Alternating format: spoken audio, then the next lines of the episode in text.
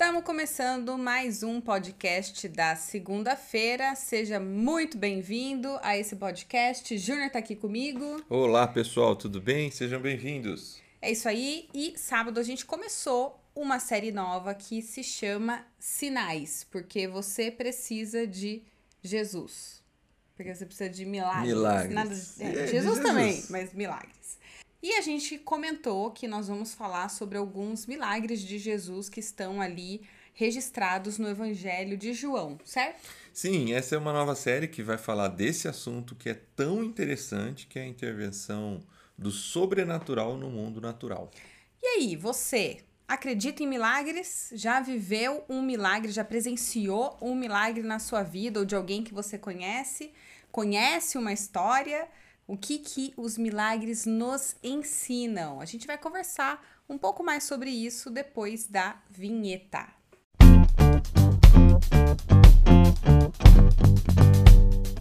Voltamos. Falar de milagres é sempre instigante, ao mesmo tempo muito complicado diante de tantas tragédias que a gente vive. Seja por causa da pandemia ou outras tragédias pessoais que acontecem ao nosso redor. Casos de familiares, de amigos que estão sofrendo perdas irreparáveis. Alguns viram a cura, a restauração, outros encontraram morte, dor, tragédia. Muita gente lida com isso como se, na verdade, não existisse milagres. E outras pessoas lidam como se tivesse faltado fé para quem pediu, porque Deus é um Deus de milagres.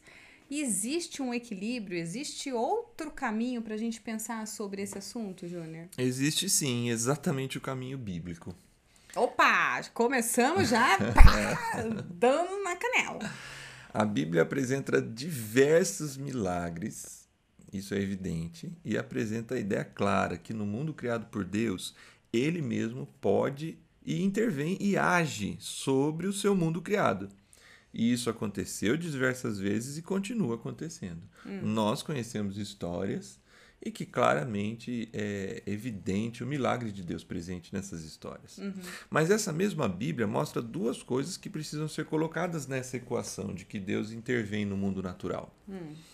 É, a primeira delas, o mundo natural tem regras e uma lógica. E essa lógica foi criada por Deus.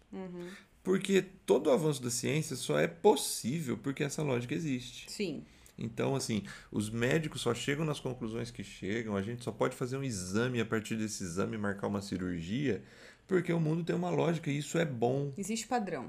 Existe um padrão e esse padrão é bom, porque Deus disse que tudo que ele criou é bom.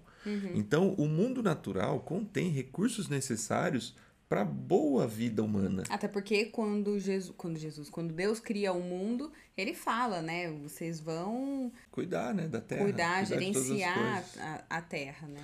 É, e, e E isso significa não somente ficar lá podando árvore, mas Não. sim entender quais os recursos que aquela terra nos dá, fazer uma boa gestão e aprimorar toda a criação através do que ela tem de bom para dar. toda a ciência que começa ali no iluminismo, né? A partir dos primeiros iluministas, ela parte dessa premissa. Que se Deus criou todas as coisas, é possível estudar todas as coisas porque Deus colocou ordem no mundo. Então a ciência sai da premissa da existência de Deus, por incrível que pareça.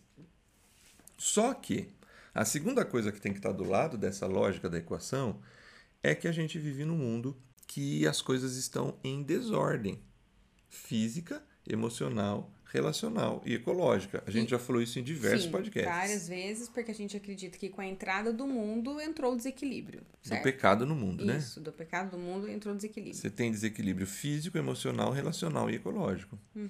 E num mundo de, de desequilíbrio físico, emocional, relacional e ecológico, é possível e até provável que desastres e, e tragédias vão acontecer. Uhum. A gente falou disso na série Tragédias. Sim. Pena que ela não tem É, né, a gente gravada. não gravava não gravava nessa época. Sim, verdade. A segunda coisa que a Bíblia mostra, né, nessa, nessa lógica, né? Então, assim, a primeira coisa é um mundo natural com regras, só que um mundo que vive uma desordem. A outra coisa que precisa entrar na equação é que as intervenções de Deus, e isso a Bíblia mostra, não acontecem sempre em todas as situações. Uhum. Não há mágica, né? Tipo... Não, e não há assim uma frequência tão grande como a gente imagina. Tem situações bíblicas que as coisas acontecem e você não vê uma situação de um milagre ali naquela situação. É, Deus usa as próprias circunstâncias é, para chegar na, nos seus propósitos, né? Mas sempre que seus propósitos e intenções precisam seguir adiante, o milagre pode aparecer. Uhum. E Deus age em sua soberania. Uhum. E a nós, por vezes, foge. E, e, sempre vai fugir a compreensão de por que ele age em certas, em certas situações e por que ele parece, parece, parece não, não agir. agir. em outras. Uhum. E com isso, quando o milagre acontece, obviamente, ele sinaliza para sua intenção redentora restauradora de todas as coisas, que obviamente só vão se cumprir na, na, na totalidade no fim de todas as coisas. Aí você pode estar pensando, hum, então por causa disso vocês estão me desencorajando a esperar por um milagre. Não. Não é. É exatamente porque a gente não conhece a intenção e os propósitos soberanos de Deus que a nossa fé ela precisa ser exercida nesse Deus que pode todas as coisas. É que nós olhamos as circunstâncias pela ótica humana. E aí na nossa cabeça parece que não tem agir de Deus, ou parece que tem permissão de Deus para o mal, mas o que na verdade é, nós estamos olhando por um prisma pequeno e a gente pequeno. não tem a visão Isso. do todo. Para quem acompanhou o encontro de sábado, nós pedimos oração pela Helena, nenenzinha de três anos, três meses, que teve um acidente doméstico e precisou rapidamente ser atendida e infelizmente ela veio a óbito. Né? Uma notícia dura, porque enquanto você fazia reflexão sobre milagre, eu orei aquela o momento inteiro por um milagre. Sabe aquele. Tem coisa que mexe com a gente, né? Mas é exatamente o que a gente deveria fazer. Mas, mas sabe o que é interessante? Você lê o relato do, da, do pai e da mãe escrevendo, agradecendo as orações assim, eu falo, cara, eu tô aqui. É óbvio que eles falaram, a gente tá arrasado. É o momento mais triste da nossa vida. Orem por nós, porque a gente tá enfrentando um momento de dor que é irreparável. Uhum. Mas a gente, ao mesmo tempo, vive a paz de Deus que excede todo entendimento. Então, é, é assim, é algo que é louco de pensar, porque. Porque na nossa ótica humana é Senhor, por que não? É. E os pais estão vendo um milagre de Deus, apesar do resultado Isso. não ter sido como a gente orou e pediu. Se você olhar pela, pela eternidade, como os pais relatam no testemunho deles, a Helena foi restaurada. Sim. Porque ela agora, ela aguarda. Só depende da restauração Sim desse reencontro uhum. numa restauração perfeita. Sim. Diante do nosso olhar é uma tristeza muito grande. Sim. Mas a gente não pode tirar o fato de que Deus e aí foge, foge ao nosso controle. E nós dois como pais estivesse na situação, a tristeza é irreparável. Uhum. Porque é muito duro, mas é, é bonito perceber que pessoas confiam no Deus Criador de todas as coisas, que, que tem o controle de todas as coisas, apesar das coisas nem sempre acontecer como queremos. Sim, esse todo processo, a fé está muito presente. Sim, a Bíblia ela vai dizer assim, que a fé, em Hebreus 11, 11 verso 1, a fé é a certeza dos fatos que ainda não aconteceram. E, e a firme compreensão ou visão daquilo que ainda não foi visto pelos olhos humanos. Uhum. Nesse sentido, a Bíblia nos convida assim a adentrar um mundo do desconhecido uhum. e exercer nossa fé no Deus soberano, que pode reverter uma situação como ele quiser. Então, não, só te cortando. A própria citação de João que eu iniciei o culto lendo, né? Felizes aqueles que não viram e creram. Até fatos que aconteceram, que estão registrados na Bíblia, Felizes são as pessoas que não presenciaram Isso. aquilo acontecer, mas que numa atitude de fé acreditam Isso. que são situações reais. É. Então, assim, o milagre, ele precisa ser esperado por aquele que acredita em Deus. porque o milagre pode acontecer. Mas é bem verdade que nessa equação que a gente montou da Bíblia, milagres podem acontecer, o mundo natural é bom e tem recursos importantes, e é Uhum. é importante que o mundo tenha lógica. É, o mundo em desordem é possível e provável que coisas difíceis aconteçam, Uhum. mas não se perde a compreensão do, do, do quadro maior. Deus é, Deus é soberano sobre todas as coisas. Agora, Júnior, no sábado você comentou que os milagres de Deus, por vezes, usam meios naturais. Sim, Deus pode usar um médico para operar um milagre. A minha, a minha irmã passou por uma situação recente, ela foi operar um, um aneurisma, né? Uhum. E, e, e o aneurisma estourou exatamente no momento em que o médico estava, Estava com a cabeça estava aberta com a cabeça aberta. E ela chegou na, na fala dele a 5% de vida. de possibilidade de, de se manter viva. Uhum. Óbvio que quem não acredita vai ver ali, ah, deu certo, o médico acertou. Mas assim, são vários fatores que con convergem para o fato do, do cuidado de momento. Deus para restaurar a vida dela naquele momento. Uhum. Então, um evento natural, uma história de vida, né? Além dessa própria ação interventora assim, é, limítrofe assim de Deus.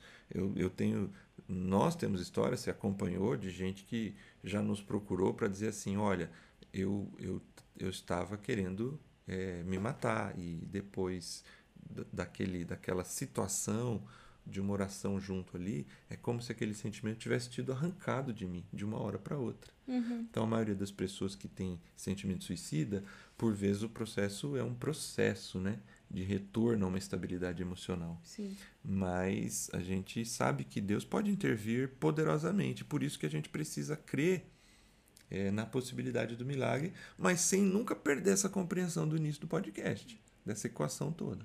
E isso a gente não está sendo inconsequente dizendo, olha, a hora Não, que você não. não. né, ou, ou melhor, né? Quem tem fé não vai ter depressão, não vai De passar por nenhum. momento. Nada disso, gente. Não entenda dessa maneira. É, é, é contextualizado, trazendo para o tema que a gente está dizendo.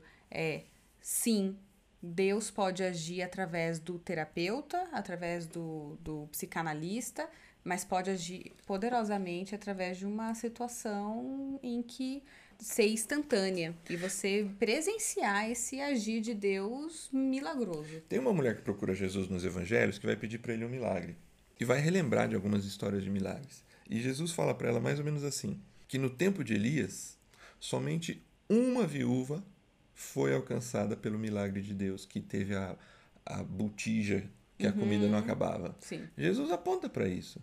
Só uma viúva daquele tempo foi alcançada por um milagre. Não foram todas as viúvas que foram alcançadas por um milagre. Então, quando a gente fala de uma situação dessa terminal de uma pessoa que está assim diante do suicídio, o milagre é um caso excepcional. A Sim. maioria das pessoas vai passar pelo processo natural, mas nós temos que orar pelo excepcional. Se o excepcional não acontece, a gente precisa confiar, continuar confiando em Deus no processo. É que na lógica humana, e mais uma vez, né, a gente volta para o que a gente falou no início do podcast. Na lógica humana, tem muito o sentimento da igualdade. Poxa, aquela viúva teve a- essa bênção desse milagre, por que, que as outras viúvas também não podem ter? Propósitos né? soberanos Então, de Deus. a gente tem que entender que o desejo de vida e, e as necessidades de cada um de aprendizado e de tratamento de Deus são diferenciadas, Isso. né?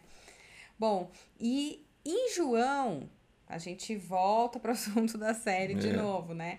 Os milagres, eles não são chamados de milagres. Mesmo na- no texto que eu li, eles são chamados de sinais. Isso. E você disse que o milagre, além de demonstrar essa ação poderosa de Deus, o seu amor pela pessoa, pelo povo, ou pela situação que está envolvendo ali, necessariamente ele aponta para algo maior. Sim.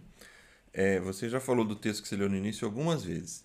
E lá diz assim: Jesus fez muitos outros sinais que não estão registrados nesse livro, mas os que estão registrados estão aqui para que creiam, que vocês creiam, os leitores, né? Que Jesus é o Filho de Deus. Então, de alguma forma, em João, cada sinal aponta para a identidade do Filho e como deveríamos entender a sua ação no mundo. E aqui, de alguma forma, eu, eu dou um spoiler da Hum. série, porque a série vai sempre mostrar uma, um aspecto da identidade do Filho de Deus, de Jesus, para que o mundo creia que ele foi enviado. Sim, ou seja, ele resolve no micro, Mas aponta para o macro. Isso aí. Bem interessante, já fica aí o seu olhar para os próximos encontros, para enquanto o Júnior já faz a reflexão, você também já ir vendo, tá? Isso aqui é a situação específica. Qual é o plano maior de Deus? O que é que ele quer mostrar para a humanidade através daquela situação? E que é, talvez, o exercício que a gente pode fazer com a nossa história, tá? Deus me mostrou isso, Deus fez esse milagre, eu presenciei esse milagre. O que é para onde que ele aponta? Sempre, sempre. Será que é, ah, é porque Deus gosta mais de mim, aí ele fez esse milagre pra mim, eu presenciei isso? Não. É o que é que Deus quer te mostrar e para o que ele está apontando para a Isso, humanidade. Exatamente. Bem interessante. Bom, e aí o primeiro o primeiro milagre foi Sinal, né? um sinal, desculpa, Caná da Galileia, porque é muito forte a gente falar milagre. A É, gente é, cresce mais falando forte. milagre, né? Eu achei interessante aquela possibilidade de ter sido João, o casamento do João. Isso. Filho de Salomé, Sim. sobrinho de Maria. É, é que eu, eu acho o João tão. A, a Bíblia, assim, eu não sei, é tão. é, eu- às vezes eu tenho a impressão que ele era mais imaturo, assim. E aí eu não acho que ele é casado.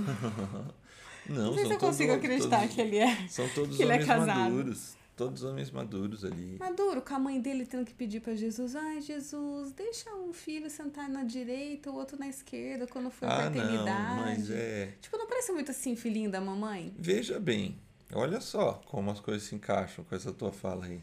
Se Salomé. Tipo, ele É era tão imaturo que ele errou a conta Jesus. do vinho. Salomé é tia de Jesus. Salomé tia de Jesus. Ela tinha certa intimidade para ir ter essa conversa com Jesus.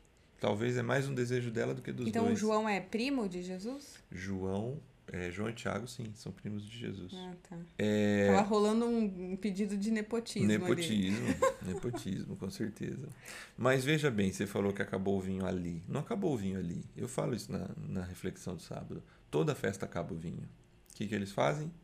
Misturam o vinho Com água. com água. É um vinho de baixa Ou seja, qualidade. era normal no final já de lá, sei lá, sexto É. dia, já tá assim, nossa mãe, já tá com um barrilzinho aqui, enche de água. Bota água no feijão. É tipo, bota água no vinho. É. Teve um detalhe que eu não contei na série, que também é, é tudo na base da possibilidade, né? Hum. São. Provavelmente Jesus foi nesse casamento com seis outros discípulos. E talvez esses caras não eram convidados Hum. Ah, da não. festa. Ai, é muita especulação, Júnior. Ah, vocês estão romantizando demais. O detalhe é que acabou, mas nas outras festas também acabam. Só que lá foi mais evidente que Deve ter alguém, acabado, tipo assim, no quinto dia. alguém, alguém não não misturou. Alguém esqueceu de calcular bem o negócio. Alguém falhou. E talvez nem foi o noivo, porque o noivo tá, coitado, tentando viver a lua de mel dele com uma plateia assistindo. Penoso. Penoso, não é? Sim. Mas o, o interessante é que o texto vai dizer pra gente assim que os mestres de cerimônia não chega para Jesus, não chega para Maria. Talvez aquela história ela corre ali entre Maria, Salomé, o noivo e os discípulos de Jesus, mas o casamento inteiro dá a impressão que o casamento inteiro não fica sabendo o que aconteceu. Porque o texto final vai dizer assim: Jesus revelou sua glória para os seus discípulos. Não é o casamento inteiro que fica sabendo daquele milagre. E os mestres de cerimônia chega para o noivo e fala assim: Olha, todo casamento, o vinho melhor é servido no começo e o vinho ruim no final. Você deixou o vinho bom para o final. Incrível isso, parabéns. Você foi um.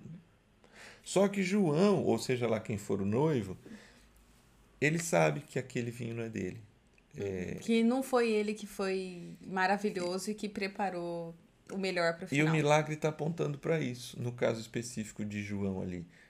Essa alegria que gerou nessa minha festa, ela não é fruto Do do meu meu. Uhum. esforço, ó, do, do vinho que eu forneci, mas é fruto da ação de Jesus presente na festa do meu casamento. Uhum. E aí, isso a gente já pega o gancho então. Então, vamos lá. O, o, o sinal micro foi salvei a festa. Trouxe um, a cereja do bolo para um casamento, para uma cultura que era comum no final já não ser o melhor vinho mesmo. Deus pode transformar água em vinho. Deus pode tirar a sua condição emocional de tristeza e desespero para alegria, se, se Jesus está presente. O vinho simboliza a alegria, né? Sim. Você reforçou bastante isso. E aí, vamos comentar então um pouco sobre essa alegria para o mundo. O que, que significa isso, então, no plano macro? Isso.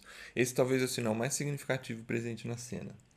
Todo convidado precisa levar um presente. E Jesus, o presente que ele oferece nessa festa é aquelas talhas de, de vinho. É, ele e, e, é interessante perceber como ele fez. Já que é um sinal, é importante a gente entender como ele entregou o presente. Ele pega vasilhas que são usadas para a água da purificação. Essa água é usada cerimonialmente, então ela tem forte caráter religioso. Hum. Acompanha aqui o raciocínio, né? Ele coloca a água nesses recipientes, mas o final que tem neles? Vinho. Então, ele aponta que a vida com ele não acontece através de ritos, sim. mas sim do convívio e da vida com ele. Isso. O lavar cerimonial aponta para um aspecto da santidade do povo de Deus e a santidade diante de Deus. A água vai continuar a ter importância, mas não aqui nessa cena. Por exemplo, no batismo, a água tem uma importância muito grande. O batismo tem essa ideia da cerimônia de entrada, né, de início, de quem está começando a seguir Jesus. Mas aqui ele aponta e sinaliza que a santidade não é algo só, não, não pode ser tratada do ponto cerimonial. A santidade não se trata de se limpar, de se afastar, mas a santidade tem uma razão de ser, trazer vida, alegria e contentamento.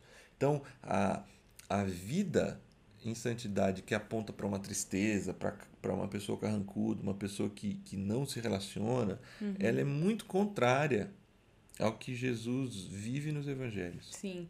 E aí você apresenta Jesus como o novo conteúdo, como vinho novo. Foi assim que você até concluiu, né? Ele é a vasilha, ele é o vinho bom, o vinho novo. É, ele é o conteúdo da vasilha, né? Sim, sim. É aquilo que, que ele traz para como restauração para o mundo, né? E, e, e isso aponta para o maior milagre possível de todos os tempos, que é Jesus falou que vai chegar o dia em que ele vai enxugar dos olhos toda lágrima. Isso é, quando acabar o choro, a lágrima, acabou o desespero da gente precisar e rogar por um milagre, porque o maior milagre já aconteceu. É bem por aí. Enquanto isso, a gente deve viver na expectativa do milagre de Deus diante das situações, mas confiado que o melhor sempre está por vir. E na verdade, o melhor ele já proporcionou. Uhum. Não há tristeza ou dor que supere a alegria do vinho novo. Sim. Toda água, todo choro vai ser transformado em vinho e alegria.